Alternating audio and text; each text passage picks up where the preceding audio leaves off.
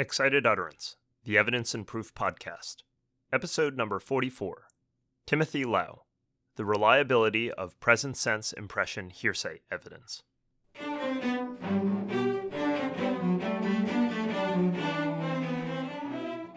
Welcome to Excited Utterance. I'm your host, Ed Cheng from Vanderbilt Law School.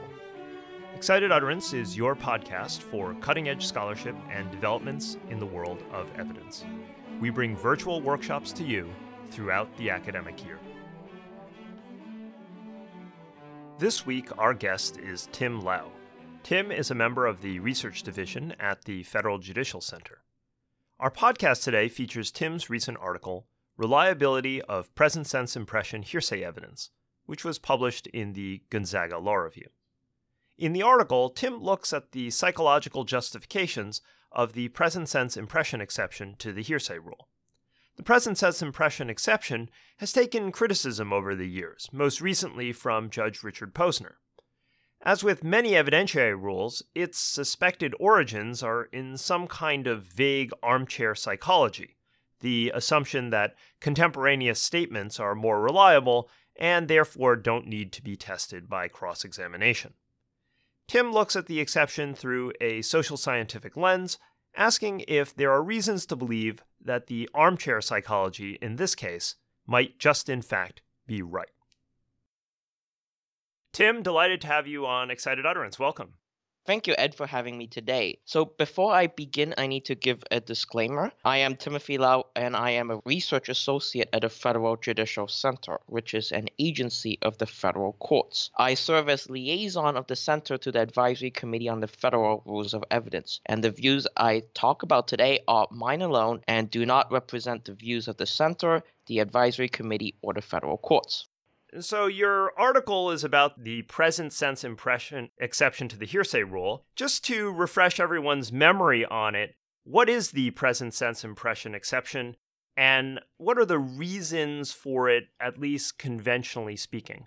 The present sense impression, and I'll read out the definition from the Federal Rules of Evidence 8031. It is a statement describing or explaining an event or condition made while or immediately after the declarant perceived it the official explanation that the advisory committee wrote back in the 1970s, almost 50 years ago, it basically says it's hard to lie without time to think. Essentially, the idea of the present sense impression is that a statement made at the moment of something happening, describing or explaining the event or condition, is reliable because under time pressure, it is hard to lie about it. As you rightly point out in your article, present sense impressions are often mixed up with excited utterances. And in order for your analysis to be meaningful, you need to be able to isolate the effect of the present sense impression as opposed to the excited utterance exception. And what I found really interesting in your article was that you managed to find a few pure cases of present sense impression. Those are scenarios where the reliability comes from the present sense impression as opposed to any kind of excitement. I was wondering if you might be able to tell us a little bit about one or two of these examples just to give us a concrete point through which we can talk about the rule and its justifications. Let's go back to review. An excited utterance, according to the definition in Rule 8032, is a statement relating to a startling event or condition made while the declarant was under the stress of excitement that it caused. So, if you just compare the definitions of a present sense impression and excited utterance, as long as a present sense impression is made under some stress of excitement, the present sense impression is by definition also an excited utterance. So it is necessary to isolate those present sense impressions from those that could also be considered excited utterance. In some sense, we are talking about present sense impression that are made under a state of detachment as opposed to a stress. It is kind of tricky to identify pure present sense impressions from cases because sometimes judges would not say out loud that present sense impression would not have been admissible under the excited utterance hearsay exception as well. But from the cases, you could find that there are some cases involving contraband, such as currency smuggling or drugs, or cases involving dialogue between government agents, where these pure present sense impressions can be found. And the dialogue between government agents is something unexpected and something interesting, worthy of exploration. So in my paper, I pointed to examples. One of them involves basically a count of marijuana plants. So one agent was walking down a row of marijuana plants and announcing the counts of the number of plants in that particular row of marijuana plants to another agent with a clipboard who's writing the count down, and that was the present sense impression. Another example, it was in an undercover bust. There was an agent who was narrating what's going on to agents with earpieces in the undercover bust. And so the narration was a present sense impression. Yet another example I found, which is more recent and came up since the publication of the paper, was from United States versus Hughes in the 11th Circuit. And that involved a computer aided dispatch report, what they call a CAD report. Essentially, these are communications between government agents in some operational capacity, if you will. This makes sense in that they don't involve stress because these agents are doing their job and so they're disinterested in what's going on to some degree. We could consider the pure present sense impressions. Okay, let's get to the available social science. Why might we think that present sense impressions are more reliable. Okay, so in terms of the science, I have lots of citations in my paper, but let me sum it up quickly. Essentially, we could identify lying as having three cognitive steps. Number one, you recognize the opportunity to lie. Number two, you have to make the decision to lie. And number three, you have to craft the lie. And each of these steps is, in some sense, a type of performance. And all of them require time and effort.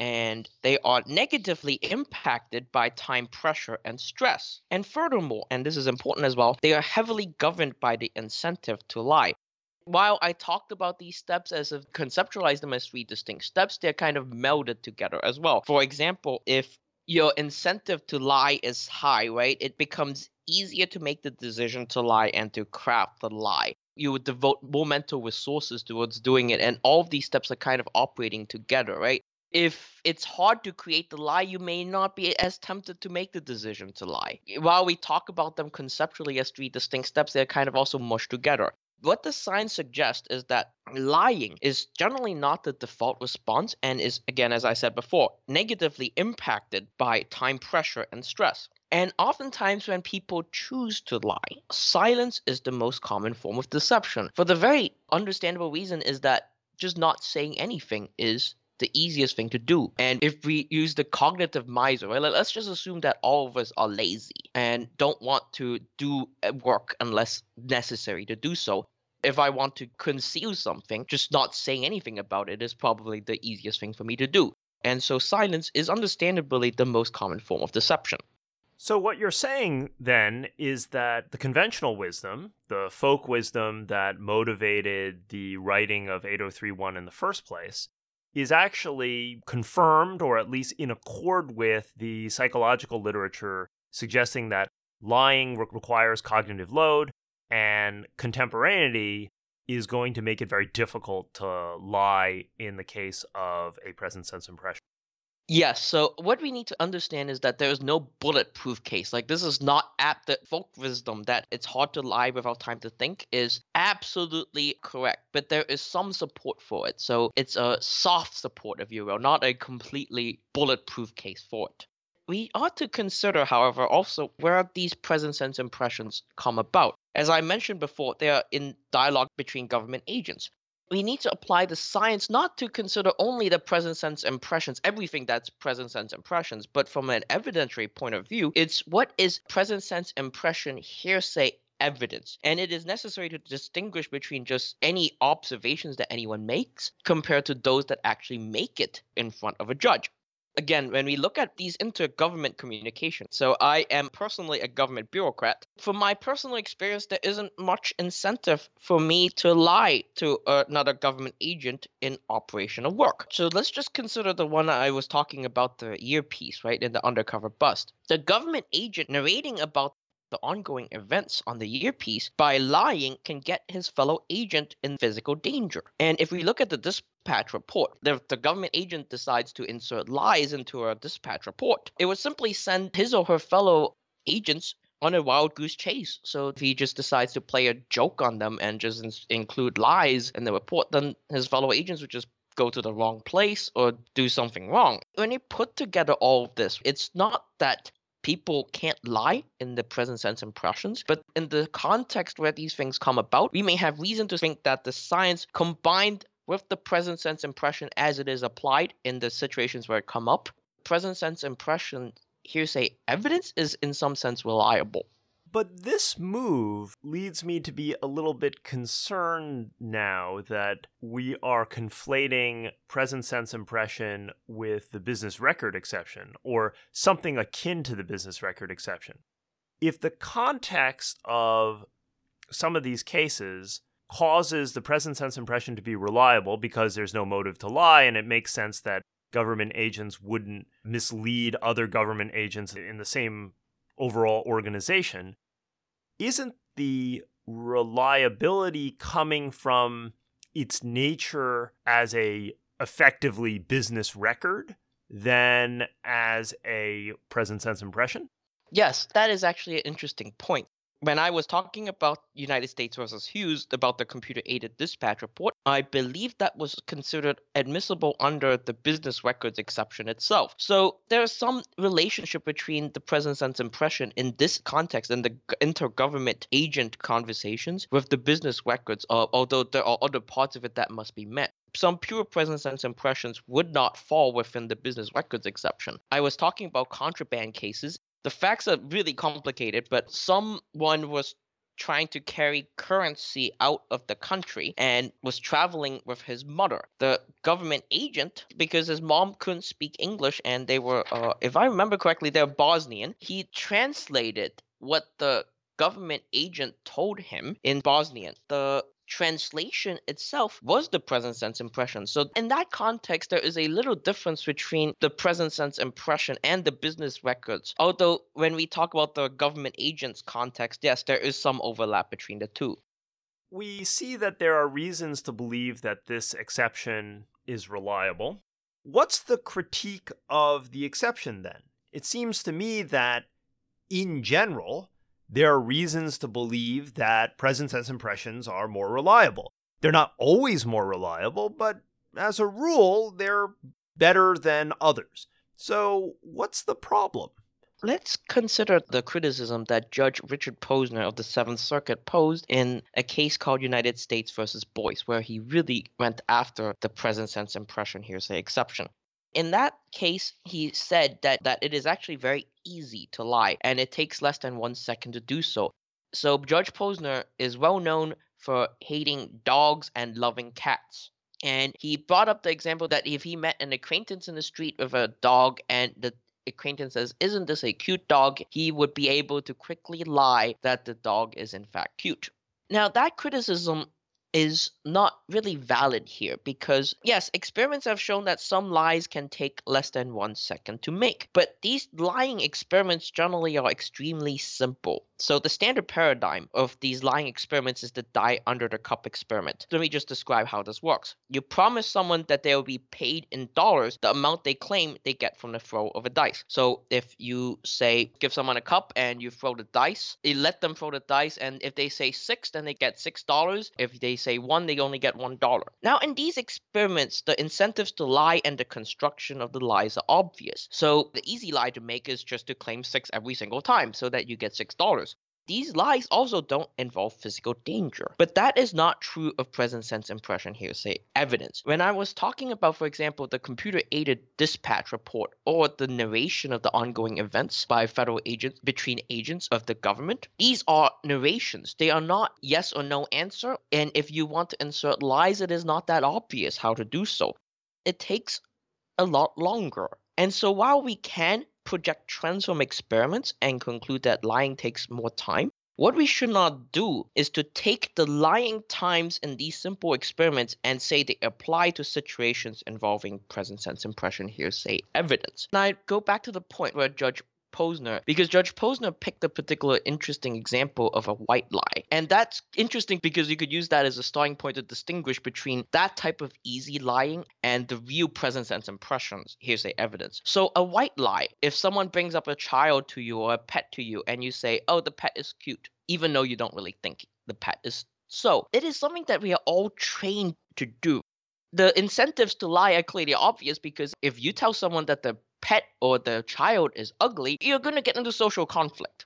And in fact, you would be socially ostracized if you do that with regular frequency, I would think. If you go out and tell people that the babies are ugly, that's not a very good way to go in life. And so all of us are trained to lie and are kind of primed in that context to do so. In fact, as the old saying goes, if you have nothing nice to say, don't say it. That's how we live in life. And so that lie is basically at the tip of your tongue at all times.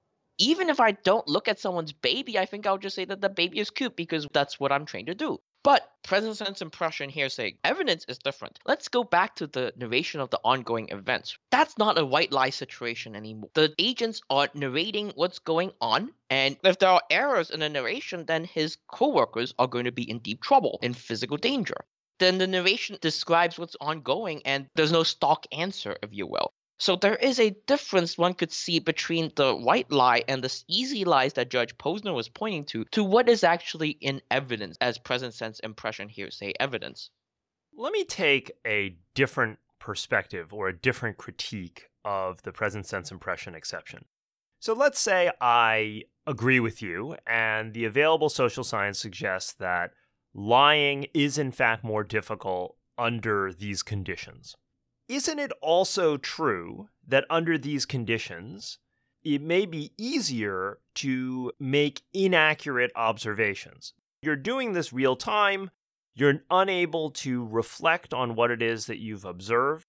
And the result is that your observations may be wrong. This is kind of the old idea of jumping to conclusion. Why isn't that the critique of the present sense impression exception? That maybe, in fact, in these cases, we really do want the ability to cross examine the declarant because we are not convinced that the observations are accurate, even though we may be convinced that there's a higher probability of sincerity. That's an interesting question. That perception critique, there's some support for it that under time pressure on perception may be negatively impacted. That is, however, more of a criticism, I think, towards the excited utterance hearsay exception, where under stress, perception is known to really go down. Now, if we apply that criticism to the present sense impression, the answer is this. If the declarant perceives something badly under the time pressure, that perception is not going to improve after the event so that the statement that the person makes on this stand is going to be more trustworthy than the statement that the person made at the particular time. So let's go back to say the narration. So an ongoing narrator. That's I mean the standard present sense impression. The ongoing narrator. He observes an event and just basically just narrates it. Let's say a football commentary. Someone watching a game and just narrating what's going on. Yes, there may be things that that person misses.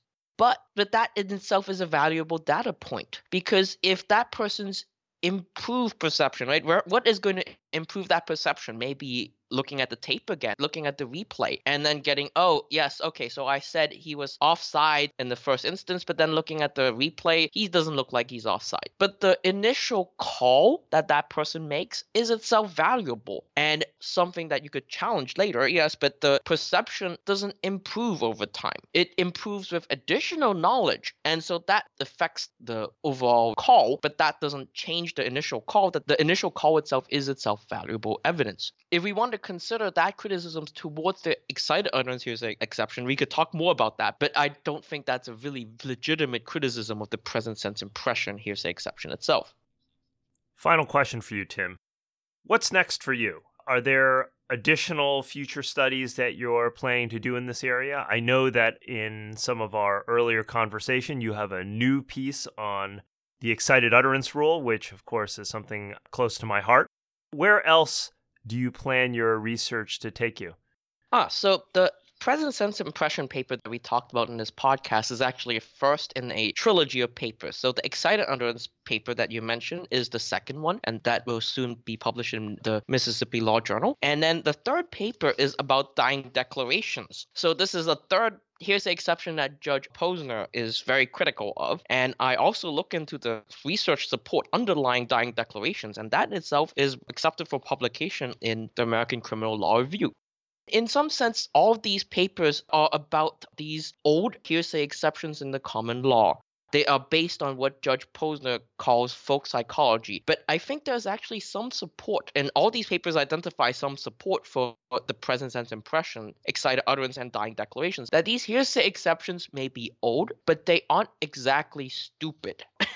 and that there is actually some reason to think that these hearsay exceptions are, on a broader perspective, supportable by the science. After all, the judges who come up with these, they may be judges from a long time ago, the judges who come up with these rules are not naive. They too are observers of human life, and the rules that they create embed the practical wisdoms. So, could these rules be made better and refined with additional research? Yes. But we should be careful before we go and say all these hearsay exceptions should be thrown out because they're just old. I don't think that's uh, supportable from the empirical research itself.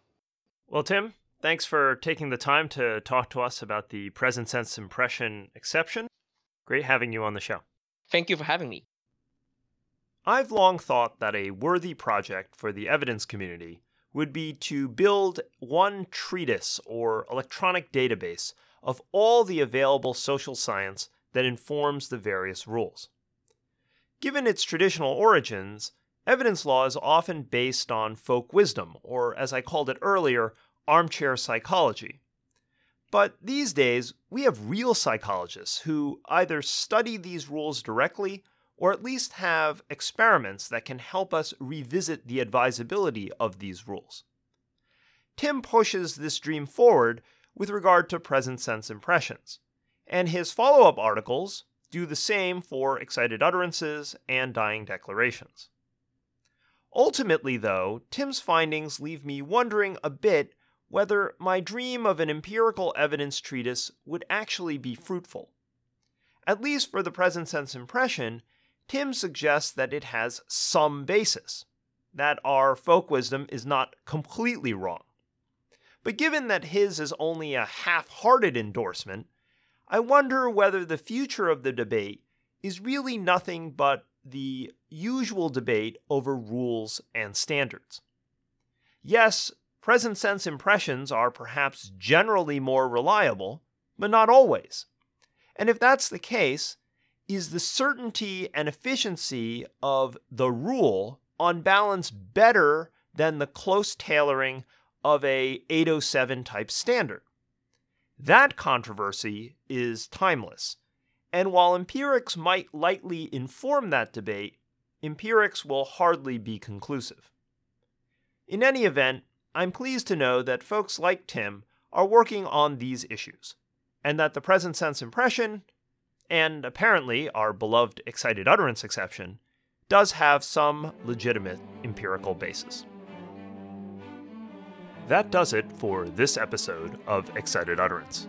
Support for Excited Utterance is generously provided by Vanderbilt Law School's Branstetter Litigation and Dispute Resolution Program, as well as the Vanderbilt Institute for Digital Learning.